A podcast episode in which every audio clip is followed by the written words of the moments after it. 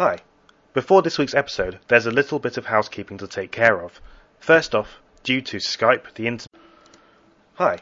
Before this week's episode, there's a little bit of housekeeping to take care of. First off, due to Skype, the internet, and my own incompetence, the audio quality of this week's episode is not the best. So apologies for that. Secondly, this is not an E3 related episode, but as Joe mentions during the cast, there will be a Big Red Potion E3 special going up next week, recorded at E3 and with whatever guests Joe can rustle up at the conference. So look out for that next Monday. The final bit of housekeeping comes courtesy of the Unified Gamers Network, who are looking for listeners to record a soundbite that promotes and explains the network, and that will be used as the official UGN jingle in every single Unified Gamers Network podcast. So head over to the UGN website at unifiedgamersnetwork.com for more details on the network, and then send in your entries to feedback at crankygamersuk.com, and the winning entry will be used as the official UGN jingle. Right. Oh, uh, by the way, this is Big Red Potion.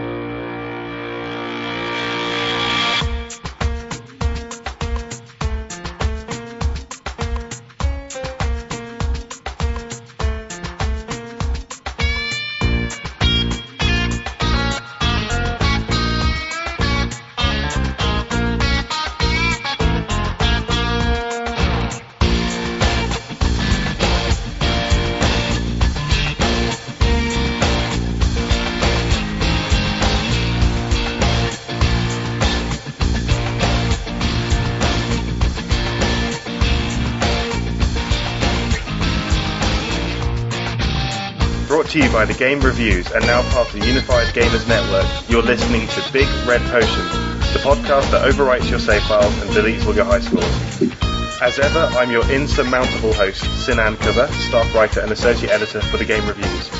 And joining me from joining me this week from the west coast of the US, where he's getting ready for a small gaming get together, which you might be familiar with. It's the man who puts the No More into No More Heroes, TGR Previews Director Joseph DeLia. So, uh, Joe, how is LA? Oh, it's great. I mean, it's a dream for me because every block has so many Mexican food restaurants, and I, I've been eating so many tacos. So, oh man, I am so full right now, and I just woke up. That's the perfect combination, full of tacos, just woken up, ready for I was- podcasting. Absolutely. Excellent. Okay, well, in case you're wondering uh, whether you're in for a pre E3 Big Red Potion special, you're not. Uh, we're not going to do that. Well, at least not until next week. So, uh, for this week, we're going to be diverting our efforts to a grander cause. Uh, what we're going to be doing is asking what may seem like a simple enough question, but is actually probably going to produce some quite complicated discussion. And that question is, what is a video game? It may be superficially, like I say, a simple enough question, but underneath it lies years of debate, disagreement, and uncertainty. People have found it difficult enough to define what a game is on its own, let alone what exactly constitutes a video game. The dictionary definition states that a video game is an electronic or computerized game played by manipulating images on a video display or television screen. But as games broaden their scope and technology allows for a menagerie of functions, is this definition really all encompassing?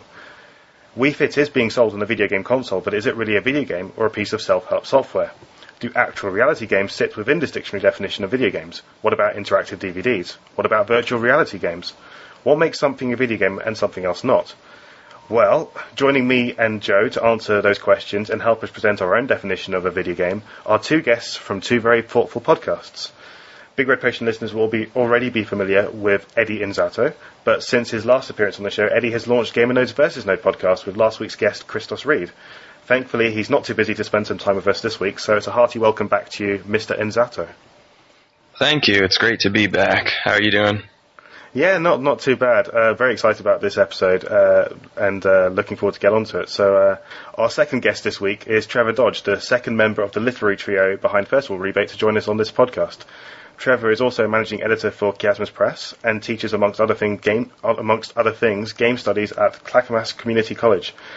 Trevor is yet another member of the gaming mecca of Portland, Oregon. So, uh, which we only just found out pre-show, which amazes me. I think must be like 50% of the guests on the show are actually from that area. So, uh, anyway, it's a pleasure to welcome welcome you onto the show, Trevor, and many thanks for joining us today.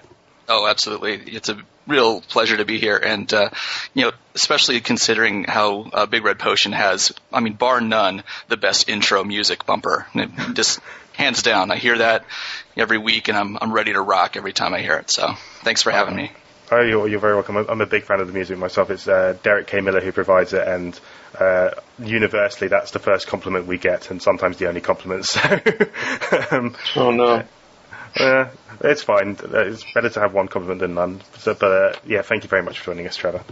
Absolutely. Okay, so uh, what we're going to do before getting on to that main discussion of defining a video game is uh, provide a prologue mainly on the casual shift and the resurgence of self-help and educational games. And uh, really, in short, to consider whether things like Wii Fit, EA Sports Active, personal trainer cooking, are they bending the definition of a video game? So I'll, I'll start to Joe with a very direct question. Is Wii Fit a video game, Joe? Well, it's hard to say. I mean, uh, as a yes or no question, I suppose yes, because there are gamey aspects to it. There are, I believe, some mini games in the game. I've never played it, but I, I've heard there's some mini games in there, and there's a bunch of other little things. But the core software that's behind it certainly isn't a game. It's just pretty much the same thing as an exercise DVD that you can sort of kind of interact with a little bit. So, no, I would say on a whole, as a whole, no, but there is some gaminess to it. Could you elaborate on what you mean by gamey aspects? Well, I mean, you know, it's kind of like, um, I suppose a comparison would be to the, the upcoming Watchmen Blu-ray that I heard about, where the Watchmen Blu-ray also contains the two Watchmen games on the disc, and you can kind of play them if you want. So, I mean, the Watchmen Blu-ray disc itself isn't a game, but there is a game on it. And Wii Fit, technically, it's the core software that you buy it for really isn't a game, but there's also the balance board mini games that are on the same disc that you can play. So I don't know if I'd classify the whole package as a game because what you're, you know, what most people are buying it for really isn't that aspect of it.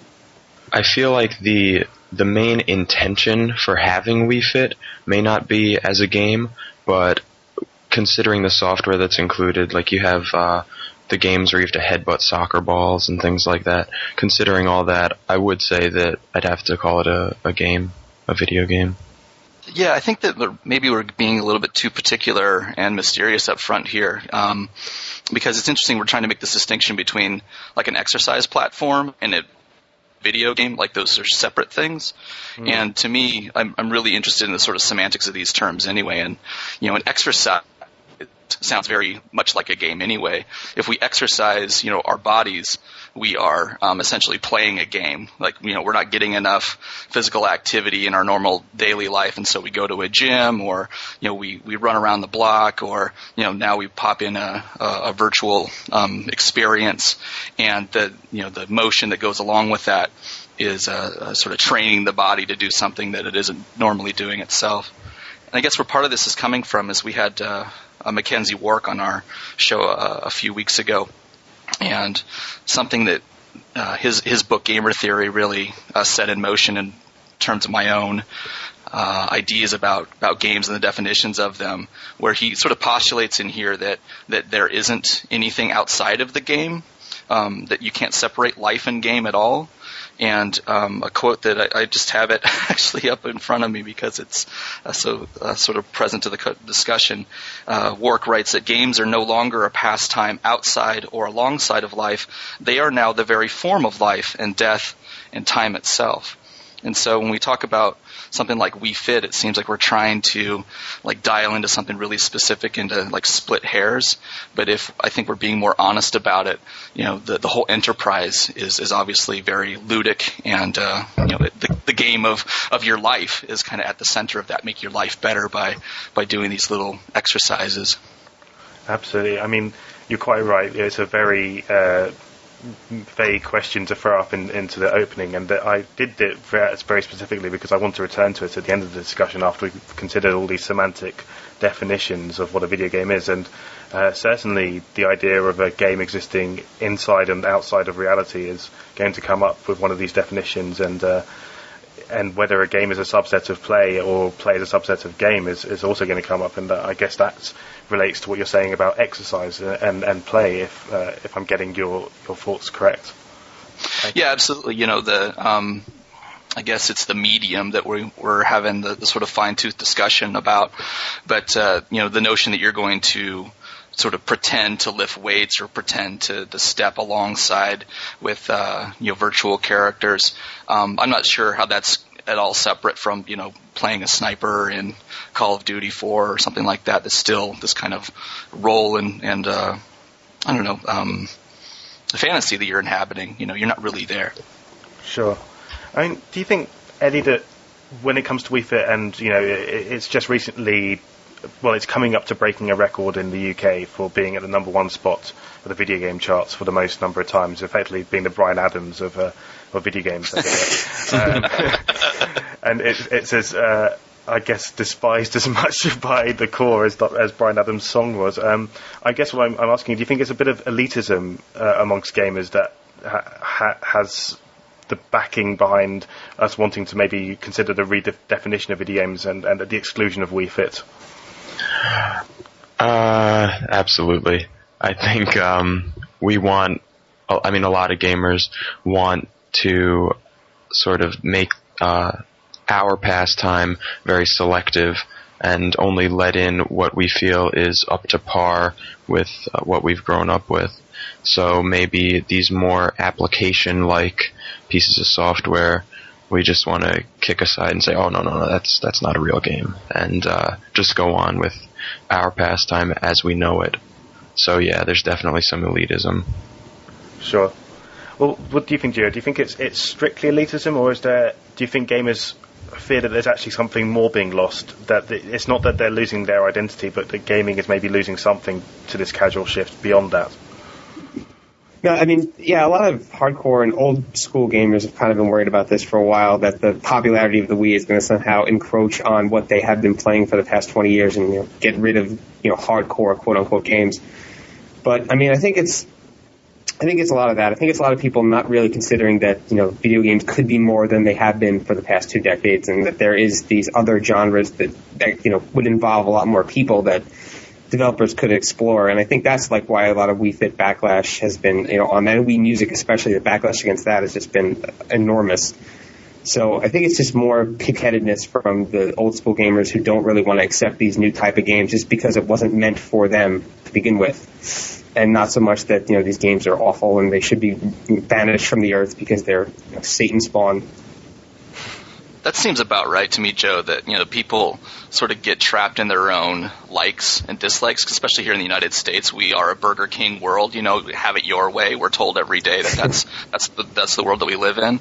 And so Absolutely. when there's something that's that's out there that very clearly isn't for us, it's not so much as, oh, well, you know, this is for other people and that's okay. A lot of times we take it as a personal affront. It's like, well, that has absolutely no value to me, so I, I have to, you know, act out somehow or, or say something insipid about it um, because the world needs to be made in my own my own image almost, you know. Mm-hmm. Absolutely. Yeah. It's like we wouldn't we wouldn't go ahead and say if we're action movie fans, we wouldn't go ahead and say that uh, animated films because we don't like them aren't movies. They're just children's movies or you know anything like that. Why do we have to do it with video games? So, do you guys think that there's no relevance in, in terms of identity to defining video games? Is, is identity really something that shouldn't ever be considered when, and you know, in this discussion we're going to have, is it is it completely irrelevant? The issues of identity are, are absolutely central because um, they're the, the where the places where we draw the lines between between what we think uh, has relevance to our own lives and what doesn't, and that's kind of on the tangent of where I was going earlier. Where you know, if uh, you know, uh, Joe, you had mentioned earlier something about the the Watchmen um, Blu-ray is going to have you know these these games on it too, and um, you know that's a really interesting example to, to start you know maybe playing with where uh, the the comic that that spawned that or you know inspired the movie um, are held as two kind of different things between the comic and the movie. And so there are lots of us um, probably present company especially here talking included who uh, think that that that uh, film like should have never ever been made. And so when um, people are talking about the film it's like I want people to uh, sort of bounce back in an almost mirror image, like my own attitudes and my own value system. It's like, okay, so there's this thing out there in the culture that I, you know, I really don't think has any credibility, and so I'll say so, but that doesn't stop people from seeing it or you know people uh, or being successful, and it kind of leaves the individual with this this uh, I don't know sort of decision about what to do. You know, do you like you know cut off your friends list. You like uh, you start unfriending people on Facebook because of this stupid movie that you don't like. Uh, other people do, and I wonder how much of uh, our own you know insecurities is wrapped up in this uh, real fine tooth discussion about you know what's uh, what's a video game and what's not because we all very obviously care about these things, but when it comes down to um, getting into the nitty gritty of why you like them, it, we're kind of not there. I think, especially in this this culture here in this country, uh, to be able to verbalize um, why we like what we like. It's just like you like it, and that's good enough, and that's that's a little bit of a problem. I think in in saying what we like and what we don't like, it's fine to to maintain our identity and to speak our mind. But when it comes to actually setting down a technical definition of what the medium is, I feel that individual identities have to be sort of put aside um, so that we can figure out w- how to be most inclusive with all these new forms of the format just coming up. You know, as time goes on, the the medium is expanding. Sure, I mean it is completely relevant that it is a very young medium, and uh, this is kind of one of the instigators really for this discussion. It's not just that you know the Wii Fit is making us consider what is a video game, what isn't, but that uh, what a video game is is probably changing every single year, uh, and uh, that's reflected not just commercially, but in, in, the diversity of genres and subjects and uh, forms that video games take. Uh, which I guess will let's use that to lead us into the main discussion, which uh, what I've done is collected from one of my favourite books on gaming, which is uh, Katie Salen and Eric Zimmerman's Rule of Play, Rules of Play. Sorry, uh, a collection of definitions for a game, not not necessarily a video game, but just a game, and then a couple of definitions from a couple of game bloggers as well, on more specifically on what is a video game. And uh, what I'm going to do is really just throw them at our guests and uh, see what they can come up with with them, and see see what they think, and uh, maybe at the end of it we'll have our own stab at, at trying to consider what constitutes a video game and what doesn't, or maybe we'll all just uh, be too terrified to add our own thoughts to, to these uh, discussions. We'll, we'll see. In any case, one of the first things that the, this chapter uh, discussed was uh, what I alluded to earlier, whether games are a subset of play. Uh, or whether play is a subset of games, and that may not sound like a that may sound like a very semantic difference, but uh, I'll throw it to Trevor first of all. Do you think that that's important to distinguish uh, the, the, the difference between a, what constitutes play and what constitutes a game? Well, if we're talking about Zimmerman, um, if I'm understanding um, his argument correctly, which may be a stretch, but uh, play and, and, game are not the same thing. At least uh, as far as the things that I've read of his. Um, there's an essay that he wrote for the first person collection that came out from MIT Press a couple of years ago, and um, I actually have his quote up here where he says that play is the free space of movement within a more rigid structure and exists both because of and also despite the more rigid structures of a system.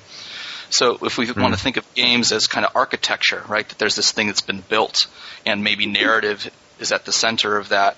Um, play is something that's separate from from that. It's the experience of that narrative, and so I think that's an important distinction that at least he would set up, or at least that's the way I understand it. Um, well, I mean, play can really take on any connotation. It can it can mean a, a, certain amount of things, whereas game I think is very specific and and, and defined into the, the genre of gaming. And I think that um, you know with with gaming, especially today, there are so many different classifications of it. There's so many different ways that people can be a part of it. And the way that people play these things, of course, changes based on what they're playing. So um, I think I think the game is just more of a. I, I, I think I believe it's the game is more of a, a subset of play, whereas play can mean any number of things depending on what you're trying to do.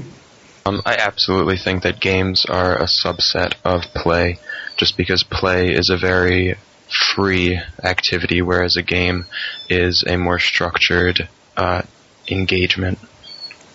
Well, play devil's advocate just a little bit. I mean, to sure. like uh, hold this up a bit, but uh, how much of the game is dependent on the rule set that, that sort of builds it. I mean, is is there really such thing as as free worlds or um, you know play where you can do anything you want? We talk about this a lot with uh, like open world games or like sandbox type games where I experienced this within my own classes too, where we three weeks ago we finished uh, playing um, Grand Theft Auto Vice City.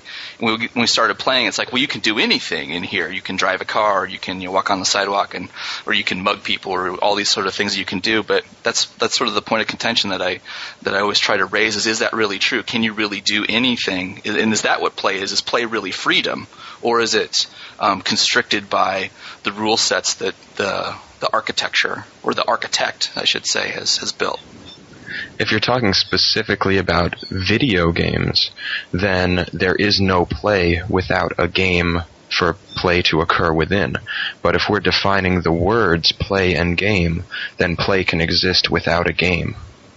Sure, but the, um, even play itself has boundaries, is what it, I think is what Trevor's alluding to, and that, or, and that uh, in some ways, that maybe in a, in a sense constricts it and really, I don't know. To. Well, it seems to me that what's central to games isn't necessarily the idea of play, because I think to Eddie's points, well taken, you know, that that uh, play can exist outside of games, and, and games maybe being a subset. I don't know if I necessarily quantify it that way, but it seems what makes games games are rule sets um, that you have a lot of times very arbitrary rules that are that are um, imposed by the designer or by even the narrative. Um, you will be this character, and these are the options that you have, um, and this is the world that you that you are going to inhabit, and these the physics that uh, that govern that world. And here's you know some things to do in it, but everything's been kind of curtailed. And this maybe would uh, uh, bring me into the, like the theories of someone like uh, Jesper Juul, who in his book uh, Half Real um, uh, basically explains that that uh, games are a marriage of fiction and rules. That in order to to have a game system um, in place, you need both of those things operating so that they're you know rule based systems that have these fictional components and then are um, let's see if I can say this correctly, our uh, attachments to the, you know, how we attach value, I'm sorry, to those um, experiences has a lot to do with how much we believe the fiction or how much we want to believe it. So would you say that there doesn't necessarily have to be play within games? I think that play probably exists um, within mm-hmm. all game structures. I'm not necessarily um, convinced that that's what makes a game a game, though. Um, right. It's kind of like a, a, byproduct of this combination of of the rule sets with the fiction. If we're going to take Juul's argument at face value. Sure. I mean, I, I think to go again to go again with, to be a bit devil's advocate, I think I would say play is a subset of games, and I think why I'd argue that is with any play, even if it may not seem that there are rules to it, there are rules, even if they are constantly evolving, even if they are changing. You know, if we just can say the idea of two children uh, free roaming in the park and just you know attacking each other with swords, it may not seem that there are rules in that play, but that there are rules. You have the, there are the rules of reality to start off with. There are the the the rules that are created. You know, if if the kid hits another kid with a sword and he decides that that means that he's beaten the other kid, then that is the creation of a rule in, in one sense. And I I, I wonder if there really is a def, uh, like uh, like um, Trevor's saying, there really is the idea of a of free play where where nothing there are no boundaries to the play at all. And that also uh, comes back to what Trevor said earlier about separating game from life in general. It seems what you're saying is along the same lines that game and life are equivalent. Uh, yeah, that's the way I understand. that's, yeah, that's the way I understand Warwick's argument. Anyway, is that uh, there is no separation between the two. And you think about the games that we play every day. Um, we may not call them games, but they are very much have arbitrary rule sets that, that govern them. Like for me, you know, I I teach and um, I have you know a group of students that I meet with you know on Tuesdays and Thursdays from you know say one o'clock to to two o'clock. That's very arbitrary. Just this day and this day for this amount of time, and in this amount of space, we're going to you know be nice to each other, and we're going to you know um, have a conversation. You're, you're going to be quiet while while I'm speaking, and I'll try to be respectful and quiet while you're speaking. And there are these these kind of roles that we play every day in all sorts of different applications. We just don't call them games. And well, and it seems to me like we've got way off track, probably from Sinan's main question, which is, you know, now we're in this kind of theoretical abstract, which I'm obviously very guilty of, of taking us there today. But the the idea of, you know, what is a video game and how is it uh, a particular subset maybe of this this larger thing is probably what, you know, more we're after. But as far as rules are considered, you know, in, in on all of this, um, you know, uh, Juul argues uh, in that book also that, you know, there freedom, if it exists, we may think of it in terms of like like the hack or you know the cheat. But uh, in order for a cheat to be successful or for a hack to actually um, manifest itself, you still need the rule set. In order to cheat, you still need the rules. And so um, that's what makes even um, negating the rules possible are still the rules themselves.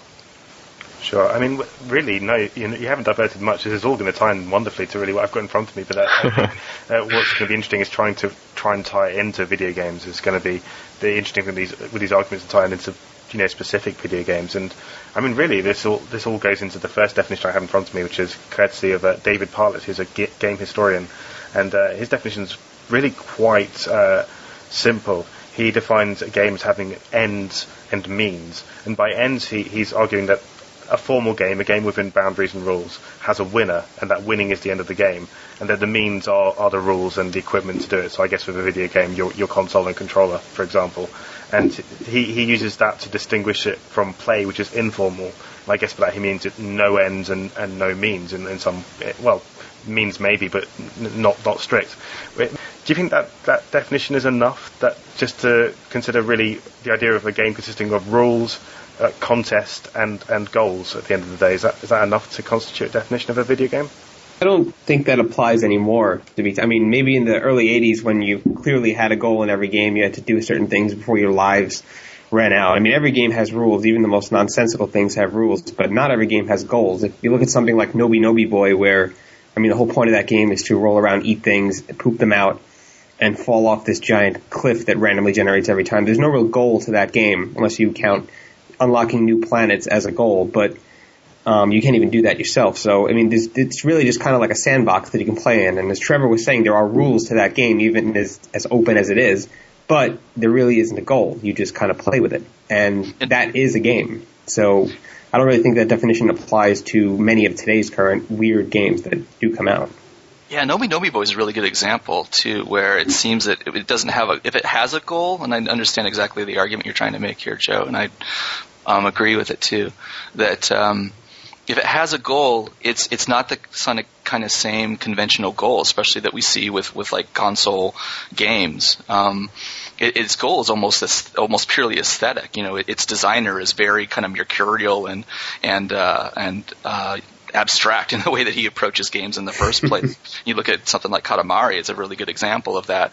Um, you know, the accumulation of things and continuing to roll them through this virtual world and to see how big you can get um, your ball to roll and will it roll anymore um, is is very kind of absurdist. It seems like it's uh, channeling a little bit of uh, Samuel Beckett, if not a whole bunch of it, where um, it doesn't have that same kind of traditional "you will win" in this very kind of obviously traditional way.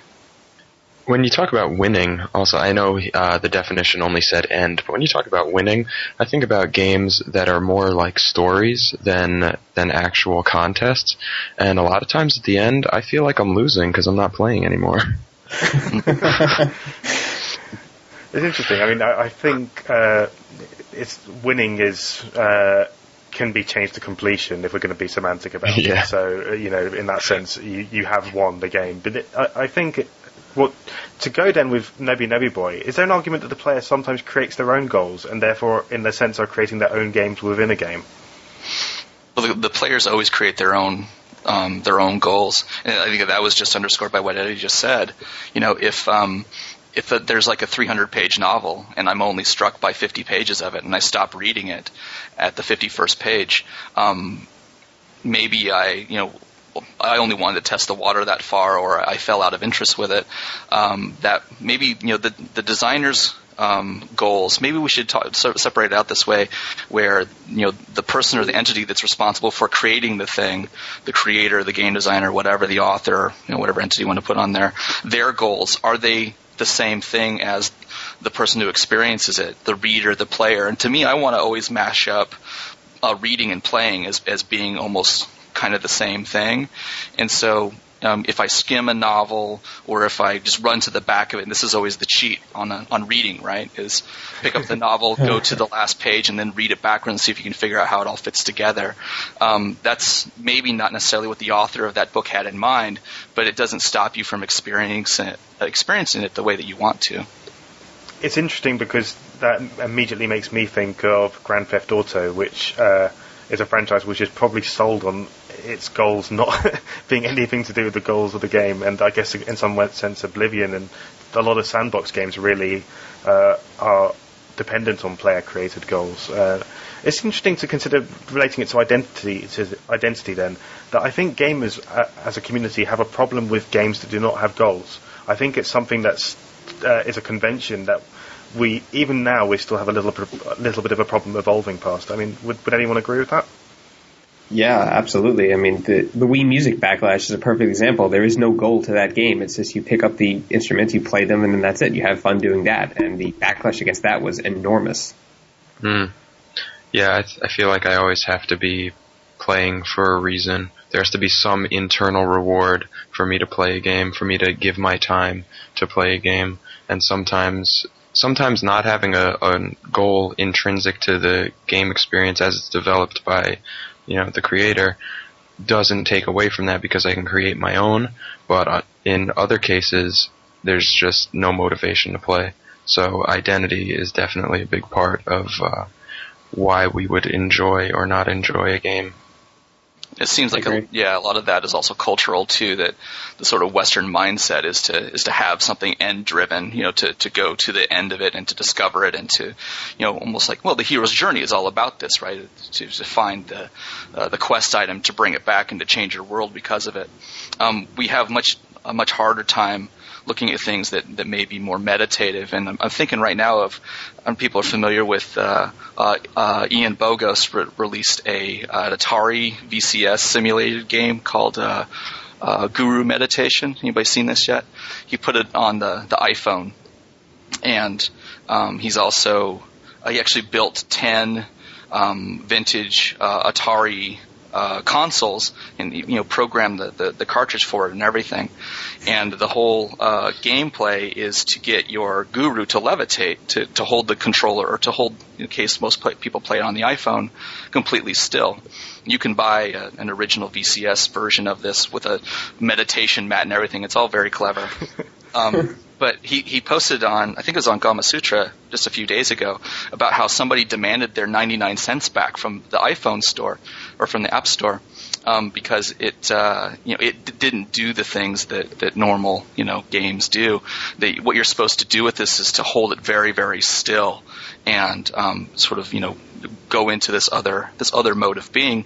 That doesn't seem like it's particularly uh, goal driven in the same way that you know we um, tend to think of goals in in, uh, in the West, but it very sort of very much um, taps into a, a meditative mindset, and whether that's uh, whether you can sustain that or whether there's an appetite for it. Uh, Bogost wrote about that and said, you know, this person was very, very upset and wanted their dollar back. Wow. I mean, that's, it is, it's fascinating. I mean, it's interesting, again, not, not to stick too much on the idea of goals because it's going to come up quite a bit in, in this discussion. With Wii Music and, say, Wii Fit, that there are goals, but uh, if we're talking about what the author, the creator has designed, I mean, the, surely the, the goal of Wii Music is to improve your musical ability, and I guess that's vague and, uh, and, and weak, but that is, you know, that was what it was created. If we listen, if we were to believe Miyamoto, that's what he created it with the intention of to do. So, I, is is that not a goal? Well, what I was saying before was, I feel like when it comes to games like that, the goals um, are really less about what Miyamoto wants and more about how you use the tool. You know, if you consider that game a tool for your own personal use. And, I mean, how many people really pick up Wii Music and say, I'm gonna get better at music by using this? oh, come on. One the same people would pick many. up Guitar Hero and do the same thing. Yeah, it seems like there's a distinction too we want to make between you know, becoming better at something, becoming proficient at something, and then simply appreciating something. And mm. we're we don't want to spend time appreciating something because it's like, well, why shouldn't you just do it yourself and be good at it and get paid for it and you know buy your McMansion um, as a result of all of those things. you know, and, and Miyamoto's in this much more meditative space than he was, you know, a generation ago, and he's making Mario games. Um, he's kind of, you know, putting this this uh, mindset in front of us and asking us to, to, you know, I don't know, step into it, and it's it's very kind of strange for us to think of things that way now. Sure. Um, okay, well, we'll we'll move on to our, our second definition then, which comes courtesy of uh, Clark C. Abt, who is uh, author on games, and again he he points to rules and objectives, goals, which are two of the most common uh, entities in, in these definitions. But he also includes the necessity of activity, uh, and I guess by activity he's really referring to play.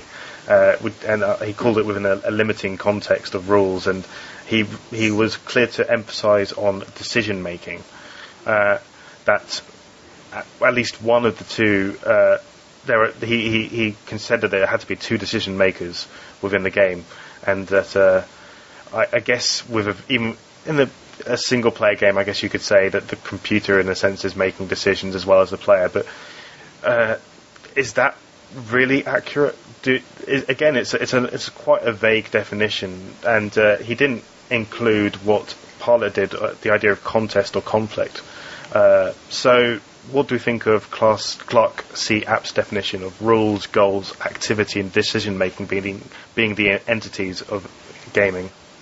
I think, again, that's part of it. I think, you know, uh, there are just so many different ways to classify a game these days. There's so many different types of experiences you can have, and sure, decision making is part of many games, but there's also a ton of just mindless run out there and do things. And I, I know even in the simplest mindless games, there is some minor decision making happening, and there's a goal, and there's all that stuff. But um, I guess if you want to define it as you know all of these items at their base model, at you know the basic decision making skills of I decide that I will turn left at this corner, if you want to call that a decision, then yeah, that would sort of fit in. But I also think there's a lot of other stuff. Again, like you know we talked about before, all the different types of new games that really don't fit into any predefined category from the 80s and 90s, which is when a lot of you know modern day quote unquote hardcore gamers uh, played.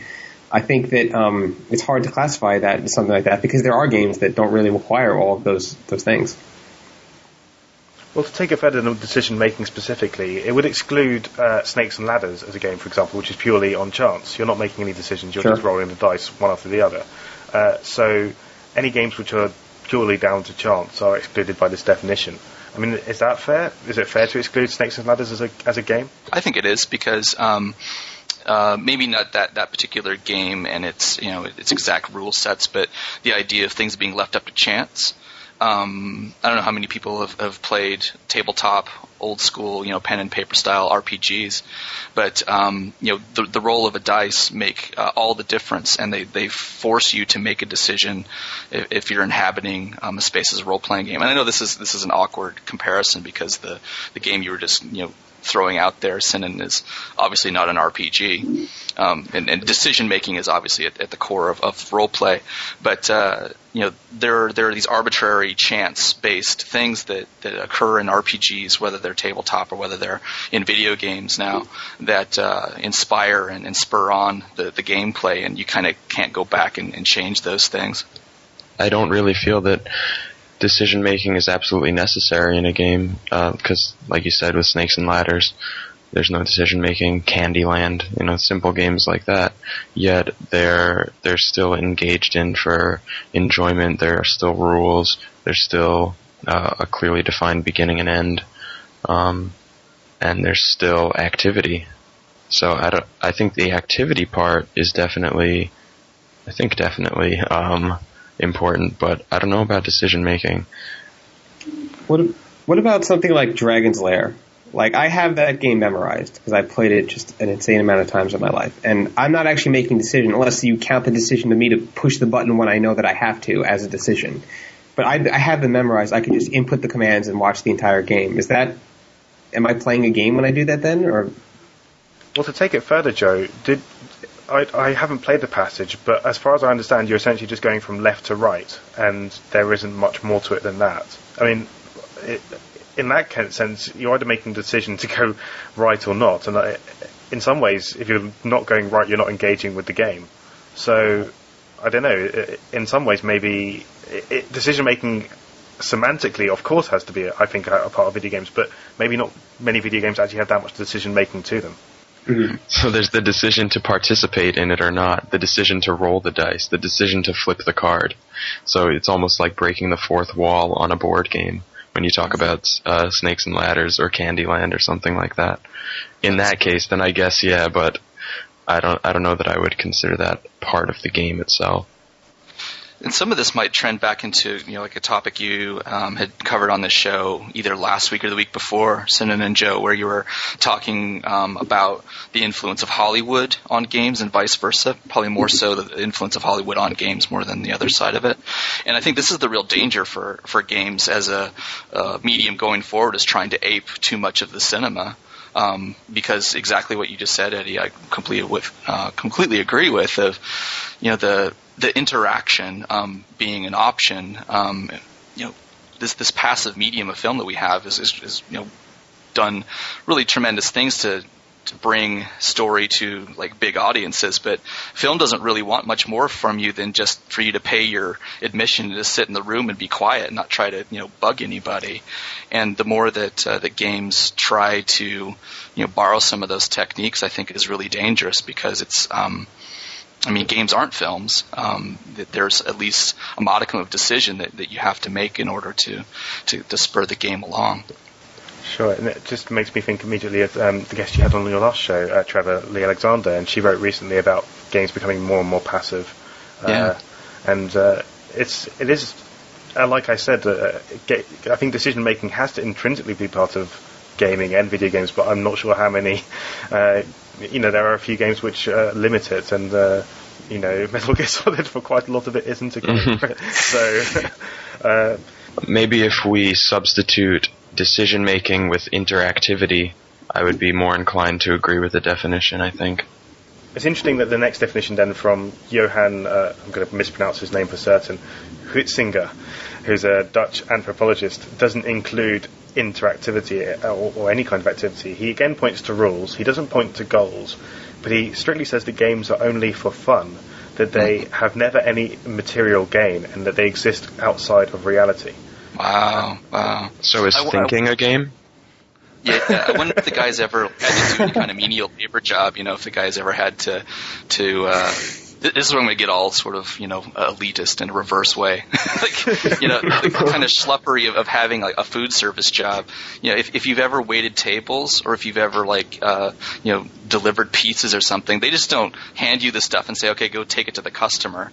You know, there, there's training involved in order to get you to the point where you're competent enough to, to do that on your own. And so, you know, um, job training, we don't call it a game, but that's exactly what it is. You know, military pilots before they jump in the cockpits, uh, they have to spend thousands and thousands of hours in virtual simulators before they're even you know thought to be ready to go up in, in a real plane. So that, that's that's a definition that obviously just bugs the shit out of me. Excellent stuff. Um, Joe, does it bug the shit out of you as well? well, I mean, along those same lines, then I guess college would be a game as well, and school and high school and, and life itself. So it's kind of strange um, to think about. I'm not sure. Yeah, I'm okay. not into that definition at all. Let, us break it down then. I mean, I, I, completely agree with all three of you that uh, really this is a, it's a, definition that doesn't have uh, much uh, standing. But okay, let's say never for fun, because this is a, a topic which still splits certain uh, opinions. I mean, do you think a game can be not for fun, and by what do we define fun as?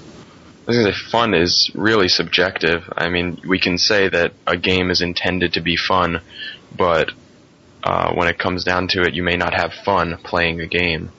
So I don't, I don't know where fun really comes in in terms of the definition.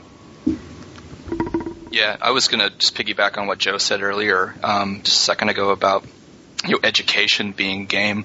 Um, that's what I do for a living. I get I get paid um, to do that, and um, you know, it, it, has all of the markings of of a game. It's just a lot of times it's not very fun at all. It has these very arbitrary things that you have to do, and um, there's resistance to those things. But completing them and you know achieving the goal and getting the grade, and uh, that you know, in at least in, in our, our culture, is is considered you know competency. You get a degree um, from any you know uh, tech school or any university, then that um, means that you're ready to go do something that you really have never ever done before, which is to go get a real job, right? Sure. I mean, okay, I, you kind of answered what I would say, so I'm going to throw the second one at you then. What about never for material gain, which okay, I guess you could relate it to training and education, but what I'm thinking more specifically of is the idea of gambling games. And it's just a subject that's really pertinent to video games because well, just only a few years ago that people were talking about the idea of maybe, you know, uh, first-person shooters ha- online having uh, gambling within them so that there'd be sets. Uh, I think there is a game now that's, uh, Yep. well, yeah, ma- maybe even more than one, which uh, you play for money. If you win, you, you win money. Yep. Is that? I mean, that exists, and people would call it a video game. But is it fair to call it a video game? I think it's absolutely a, a video game and a game. It's a, I think a contest, any contest, maybe any contest, is a, a subset of a game. Is it really a game when there's uh, something at stake that, in in reality, something that's tangible and, and, and so important like money? So, So- that it's no longer leisurely and that there, there's definitely something at stake that automatically removes it from the definition of game and not game with something at stake. Right, and to some extent, Okay. yeah, it, it, it- leisure is an important word, I think, in that context. Yeah, I, I would say leisure is exactly what I would say it's infringing. But like, what about if you're not putting anything at risk? Like, what about one versus 100, where you don't actually put anything into it, but you can win prizes out of it? That's interesting. Yeah, in uh, Jesper Juul's um, definition too, he's, he's sort of built this this uh, classic, what he calls a classic game model, and uh, you know. The big one of the first pillars of that is what I just already talked about, where the um, the rules and the fiction come together. We said something about consequence in in the, this this model too, where the real life consequences of the game that you play they're optional and negotiable. So it's not necessarily the consequences that there aren't any. Um, it's that, that you actually uh, uh, acknowledge them and you you see them and then you uh, agree with them. And it seems in, in if we're going to take Juul's definition, and I know, you know that probably wasn't what we were wanting to go necessarily, but uh, his uh, his definition certainly applies to, to things like gaming and, and gambling for, for real money. Where you know I have this hundred dollar um, you know bill here, and I'm going to put it on the roulette table, and uh, I agree by putting it there. I mean, it really is a contract. If you've ever been in a casino, when you put there's a very formal way to put the money down to place the bet. There's a time frame for it. It's all very arbitrary, but it's all very carefully controlled to make sure that the rules are are, are very clearly articulated to everyone, and they agree to them. And if you don't agree to them, um, then there are you know these these very serious things that happen to you. So, by that definition, I think that that could really work. Absolutely, and I think it's important to in, consider what, you know what's quantifiable in, in, in, in terms of what you're gambling. And I think you know Street Fighter say doesn't stop being a video game uh, once someone pay, places a fiver on one particular fight. Uh, it doesn't suddenly become a sport or gambling. I think it's still a game. Uh, but Well, there you're back into the sort of classical sense of, of agon, you know, the, the competition. This is what, if I'm remembering right, Eddie was just talking about. Um, you know, having something at stake could be something very minimal, but also something very large. And it could be your reputation, it could be your life, or it could be just like, you know, your amount of time that you, you thought was being wasted. That's that, that's part of what I think the danger also that's confronting games is um, the, the sort of tyranny of entertainment and the, the tyranny of the, the leisure culture. Um, because that's immediately where even a lot of games critics will go. It's like, well, these are just video games. Is there anything more infuriating to hear those those uh, one up uh, uh, you know vagabonds who who will you know pressed to say something very intelligent about a game that they very clearly haven't finished or played, Bioshock. Um, they'll say, "Oh well, it's just a game," or Braid, you know, "Oh, it's just Right. a game," and you know, I had to cheat to get my way through it or whatever it was, and um, that that's very discouraging, you know, to to have it fall back and say, well, you know, it's just a medium, just like any other. When it comes right down to it, kind of see the chinks in their armor, so to speak. I'd, ab- I'd absolutely agree, and I think uh, you just have to look to Joe last week and his reputation with Street Fighter after uh, Kyle revealed that. Uh, well, uh, Bringing up bad memories again, huh? sorry, I had to throw that in there.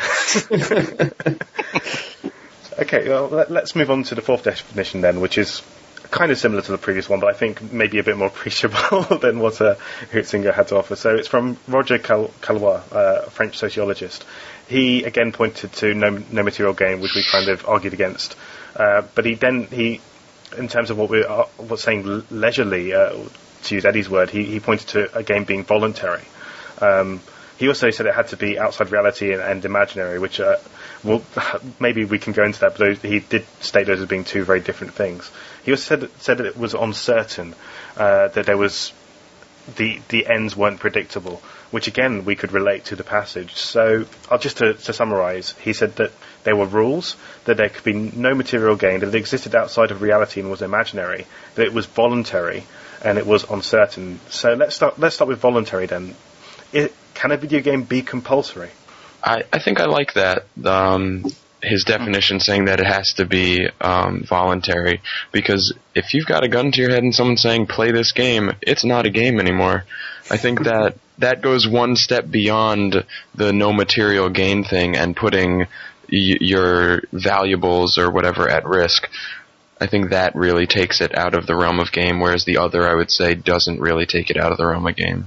Yeah, it's almost kind of like into S and M culture with like things like safety words, right? That if if there aren't any uh, safety words, yeah, then then it's not a game anymore. And I, you know, S and I don't I don't say that flippantly either. You know that that yeah. that culture really is, um, or you know, those activities really are about uh, fantasy and, and role play and and uh, power games. And when someone doesn't listen to the to the word or pretends not to hear it or really just doesn't hear it, then it, it isn't a game anymore, and then it becomes something oppressive. That's a really interesting idea. That issue of compulsion, um, how much uh, is voluntary or not. What about the uncertainty element of it? Uh, again, like I said, it, it, kind of relates to the passage, and I, I, guess one one contentious way of looking at it, uh, if we say with Super Mario Brothers, in one way that game's not certain, in that you might not complete it, but another way it's predetermined that if you do complete it, you're going to come to the same endpoint each time. Now, you could argue that you're going to come, you can come there in different methods, that your play changes between players between goes. But uh, is a is a linear game uncertain, or uh, is the uncertainty within it enough to say that it, it, there is difference? Uh, there, there are different things occurring when you're playing it. I think the concept of uncertainty is another subjective concept. And just like you just said, you may say, it's uncertain because I don't know exactly what's next. I don't know if I'm going to fall in this pit. But it's certain in another way, you know, if you get to the end, it's the same end. So I don't feel that uncertainty or certainty should or can really be included in a definition of games. It may be a characteristic depending on how you look at it, but to use it in the definition, I think, is just not not what we should be doing. It seems to me that um, the player character um, it, it uh, it hi- adheres to certainty. That the player character that that you know is being controlled in, in a game is going to do you know specific things because of the rules of the game. The uncertainty, I think, in, inhabits in the relationship that the player interactor has with the player character. And the person who's holding the controller doesn't know what the player character is about ready to experience. So I think if uncertainty um, exists, it's, it's probably in that relationship. Uh, let's move on a couple of definitions then to uh, Greg Costikyan, who's a designer and writer and uh, he's got one interesting entity uh, with his definition that he says games are art. And uh, one certain podcast member knows that his podcast has been uh, accused maybe of uh, touching on this discussion subject a, a bit. Um, but I think it's relevant to definition, certainly. Uh, so I, I, will go to Trevor. Trevor, do you think that games are art? Is it ne- yeah. necessity to the definition? Is it necessity to the definition? Uh, yeah. I don't think so, but I think that I mean it's kind of inherent. Uh, the the games and art debate um, seems to me kind of uh, I don't know. It's like almost a hangover effect from trying to categorize everything. Um, sure. e- expression, you know, um, fits within this. I mean, expression, communication is a, are all art forms, and so I mm. think w- it depends on what we what we're meaning as art. Are we talking about something that's sanctioned by the culture, something that makes money, something that has a certain aesthetic effect? Um, and, you know, I, am definitely in lockstep with uh, Costikyan, and when he says something like that, um, I just think that it's kind of there are other things to talk about besides that. Yeah, there's a way of whittling it down um, that he's just totally not touching on. You could say games are art. Of course they are. They were created, but um, that doesn't tell you anything about what a game is. So it's not a definition. Yeah, in comparison to what is it? You know, are, yeah. are comparison to movies or to, you know, to literature? I mean, what are we talking about? And the, the stuff becomes so granular and insulated where, you know, um, you're talking about the sort of hardcore gamer who, who's suspicious of something like Wii Fit, you know, it's kind of like that thing of, of seeing something outside of the boundary. It's like, well, I don't want to talk about games and how they connect to literature. I play games. That's the reason I play them is because I don't want to read or whatever, you know, sort of facile thing I'll invent right here is. And that's, that's something that's, that's really important to, to consider is that, you know, these things are in the, in the culture at the same time um, you know, games and novels and movies and music and the internet and all these different forms of expression and communication, and to kind of lock this one away and say, let's have this argument about whether games are art or not. I mean, seriously, come on, we got to grow up and, and have a, a, real conversation now. Sure, I mean, of course, just to give it context, is all, all really sparked by uh, uh, Roger Ebert and uh, his right. Uh, was a moron. Right. Uh, I'll uh, shall I agree? um, I'll, go with, I'll go with. Uh, I agree. Maybe not as, as damning.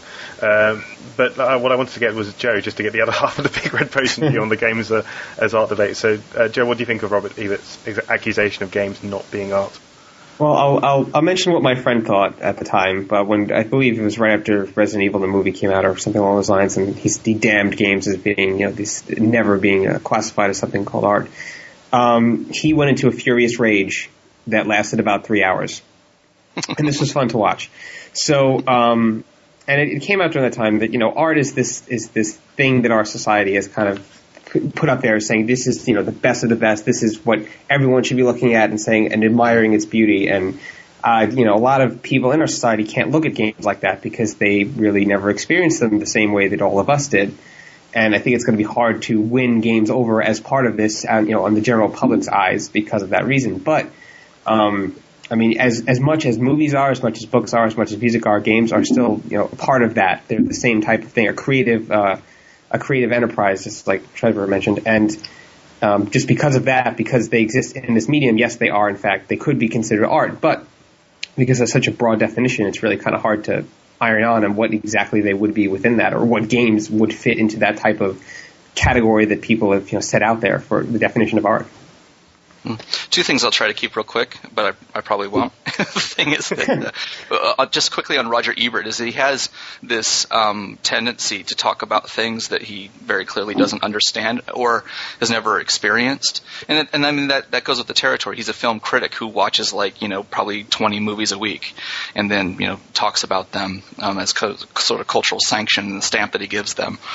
Um, this sort of bore uh, uh, came to came to bear when he uh, we were talking about Watchmen in a different context earlier. This is really interesting. He wrote a review of the Watchmen movie. He really really liked it, and he talked about it in terms of uh, how it captures this this action and um, the characters are really interesting and all this sort of stuff. And then up front in his review says, well, by the way, I've never read the, the Watchmen graphic novel, but I'm assuming that it's you know that it's interesting and and intelligent. And it's like, well, you can't assume anything if you actually haven't experienced it, and that's a big problem, obviously, with Mr. Ebert. If he's talking about something with the power and the sanction that he has, he has to be a little bit more thoughtful about the way that he talks about things because um, so many people do listen to him. I absolutely agree with uh, what you said about Roger Ebert. That uh, maybe I wouldn't necessarily classify him as a moron, but I, I would totally agree that he doesn't uh, sample what he talks about, which uh, maybe is quite moronic when you really get down to it. But uh, I'm I'm going to abstain from calling Roger a moron.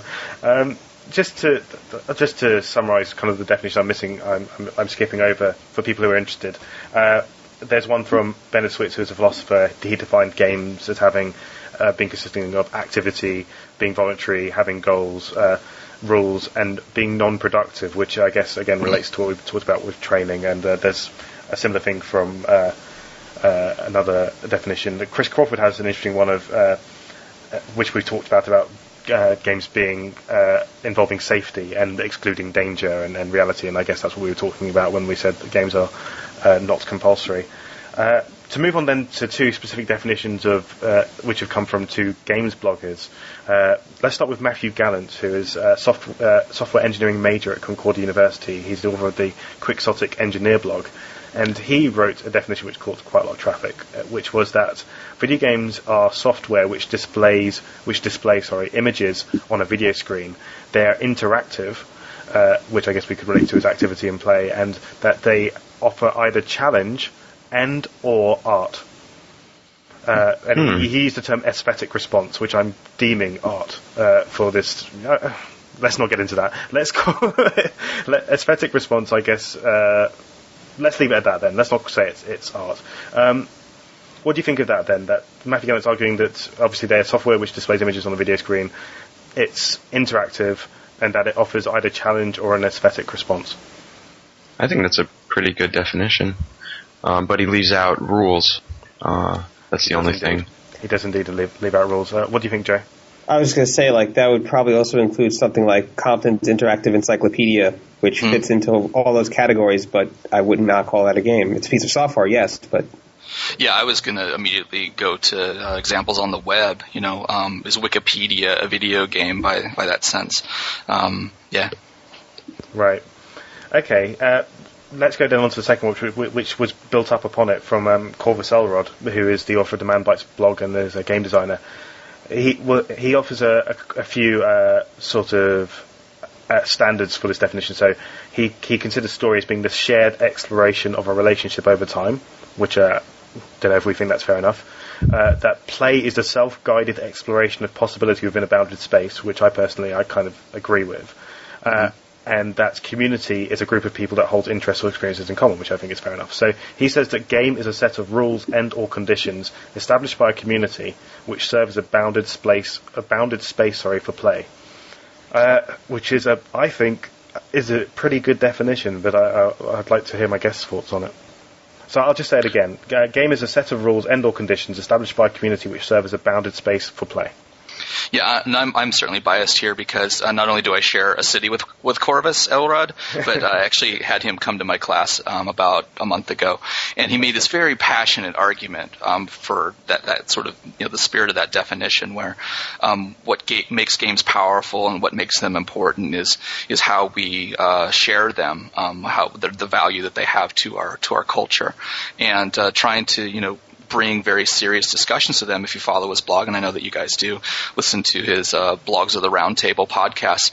Um, he's very, very serious about uh, the issues that games can raise and how um, playing them can bring us to a, sort of higher state of, uh, of social awareness of all sorts of things, not just having fun, but um, even like really, really dark issues like child abuse or you know something something that we normally don't see you know in, in gameplay, but uh, possible to take it on.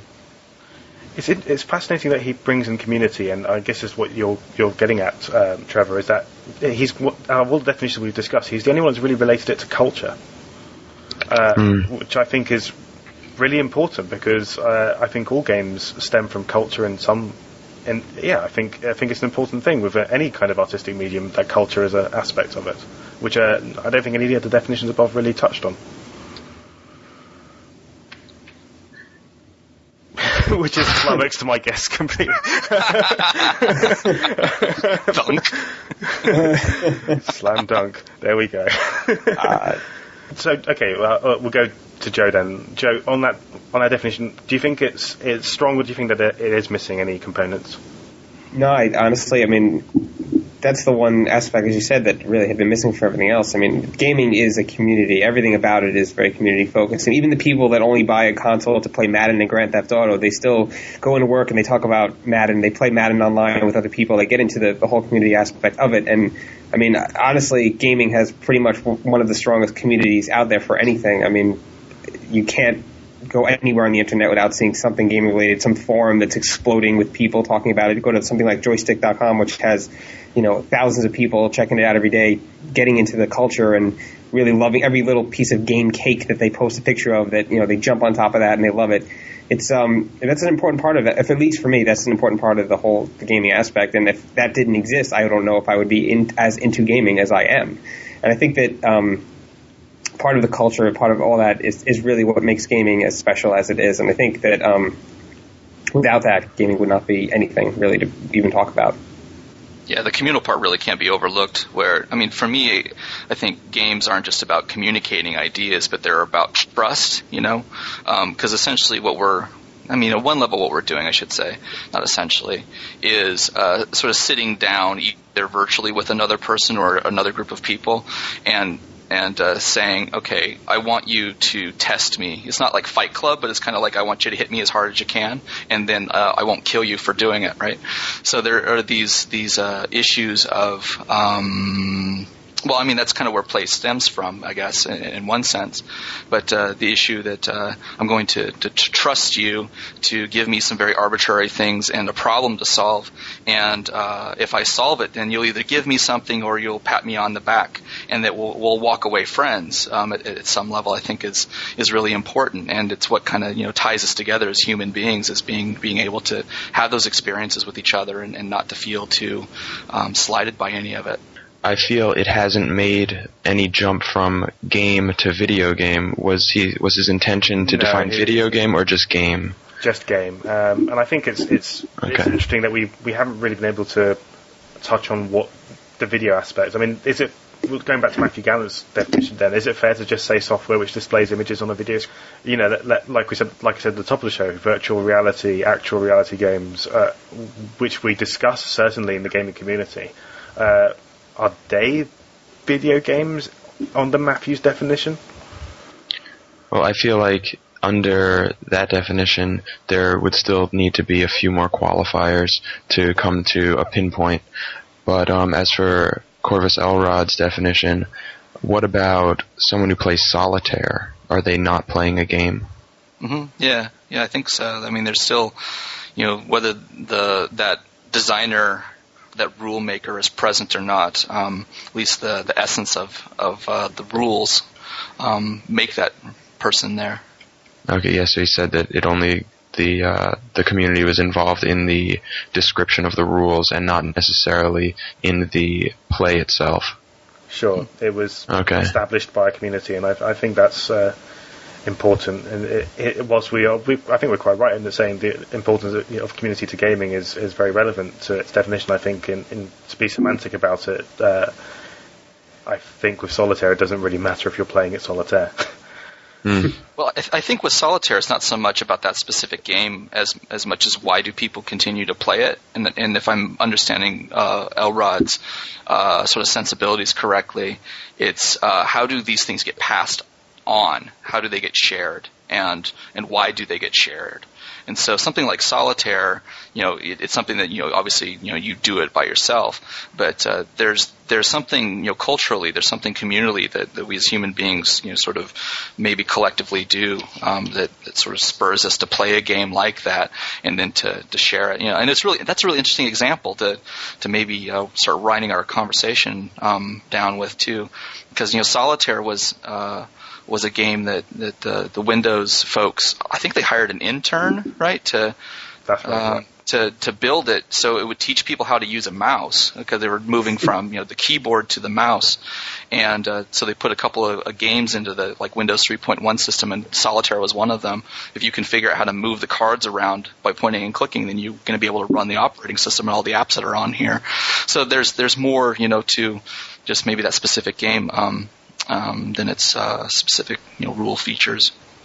It's fascinating. I think that's a fantastic thing to end on. The idea of solitaire being actually a, a training game in some ways for its platform, which uh, really ties us to all the discussion we've been uh, having today. And uh, I don't think maybe that we're that much nearer to providing the all-encompassing definition of video games. Uh, I think maybe in some ways what Corvus has put forward and uh, all, all really the definitions we've heard, they all go some way to, to doing that. And uh, uh, a final question: Do you think as gaming evolves, as, as gaming changes, do you think it is really important to, to, to really pull down the boundaries and say this is a game and this isn't? Or uh, is it good for gaming that it's expanding and evolving and becoming all these new different things? Yeah, I think it's it's good. I mean, it's it's like every part of you know uh, every part of entertainment that this kind of thing happens. If you look at movies the way they were in the beginning, it was you know a, a five minute silent thing that you have to you know turn a wheel to to see. but now it's you know become 3D crazy uh, movies created entirely within computers that you know someone 100 years ago never could have even imagined, and that's the kind of the same way game is going. It's expanding so much, and things that you wouldn't have called you know gaming 20 years ago kind of have been invented and, and, and now can be played um, similarly to the way we play other games. So I think yeah, I think it's it's okay that there isn't a clear definition of gaming because there's so many different facets to it that you know, some people like I'm I consider myself a very you know passionate gamer. Yet there's plenty of different types of gaming that I have never experienced, and I think everyone's like that. So. Um, yeah, I think it's great that it's expanding, and I really don't think it's a problem that we can't really classify it uh, definitively because there's just so much to it. I think when it when it comes to defining video games and what they're becoming, um, it comes down to maybe using the wrong word. Video game implies that it has to be a game, and a video game and a game in general are not necessarily the same thing. A video game can as it is now, you have, you know, something like personal trainer cooking. People consider that a video game. I might consider it an application, but sure. under the, if we were to put it in a blanket category, it wouldn't be a video game it would be something else that we haven't created a word for. Mm-hmm. Something, yeah, along those lines a little bit too. Um, something that I worry about is, and especially you know as a teacher and academic too, is getting too wrapped up in these definitions and this sort of categorization activity, because the more that we um, sort of, I mean, the, the conversation about whether this is a game or not is a worthwhile conversation as long as it leads to another conversation. And what, what I'm worried about is that it, it very often just ends there. It's like, well, this is a game or this isn't. Wii Fit, not a game. Stupid. That's the end of that. And, and again, there's a kind of consumerist uh, attitude. It's like, well, if you don't like it, then it doesn't matter. And there's a lot of that has to change for us to have real intelligent conversations. And maybe like there's a lot of us that, that don't care about intelligent conversations, but I know there's quite a few of us who really do that want to talk about more than, hey, did you like that game? Was that cool? There's got to be more to talk about, right? And so the categorizations are, are, helpful if they allow us to have a deeper conversation about what the game means or why did the culture produce it in the first place, other than the obvious reasons to make us laugh, to get some money out of us, and then to get us prepped to buy something else because that's like just about everything else in our culture. So, what is it that you know maybe Kojima is trying to say in Metal Gear Solid? That seems to be a much more interesting conversation than hey, is he making a film or making a game? I mean, play the game for five minutes. I mean, that that that kind of answers itself. What doesn't answer itself is what does it mean? You know, I, I wrote an article earlier this week about Wii Fit and it being the top of this charts and. Uh, saying that maybe we need to reconsider the, the, the, definitions of what a video game is, but I think what we're all arguing is that it's uh, excluding it uh, without even trying it is pretty much the worst thing you can do. So uh, for mm. those uh, people who are ju- judging and damning Wii Fit uh, as not being a video game, shame on you. At least try it before you, you judge it. Uh, and I think you might be pleasantly surprised actually. but anyway, that's completely different tangent.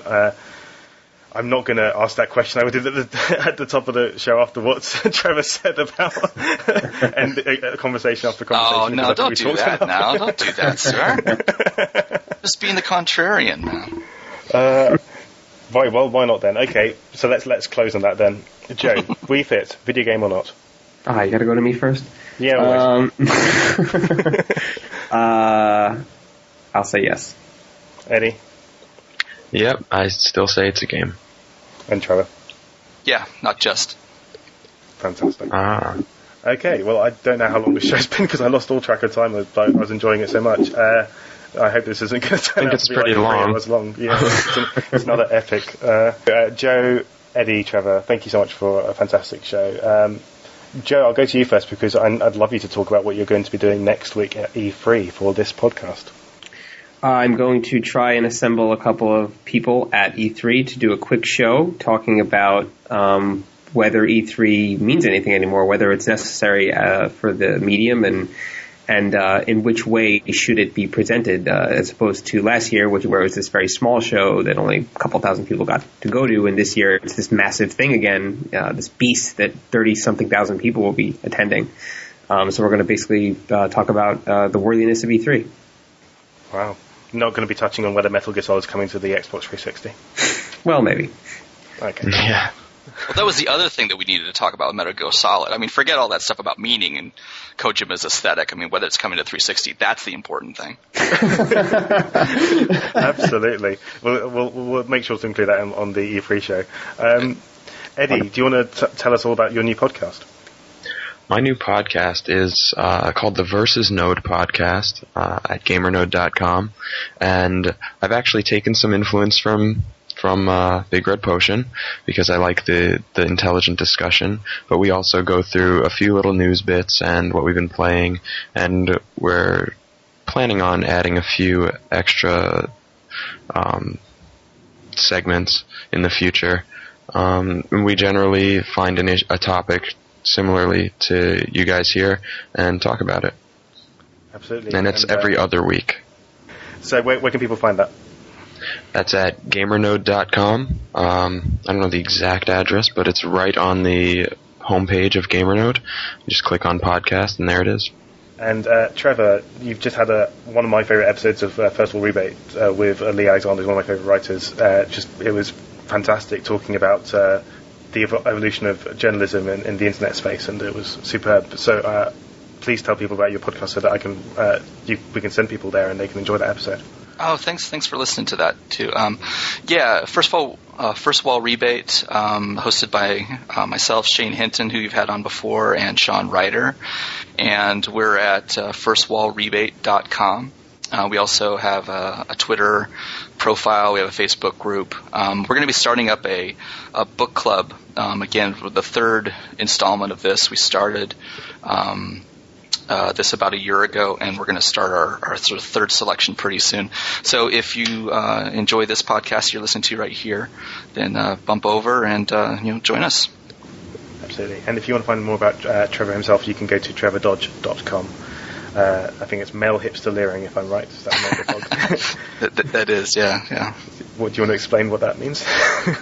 Uh, sure, yeah. It's uh, it's kind of like reclaiming the negative. Um, uh, my first book of uh, short stories came out about two years ago, um, two or three years ago, and it was uh, a review that that came out that was mostly laudatory, but uh, accused me of being a, a male hipster leerer.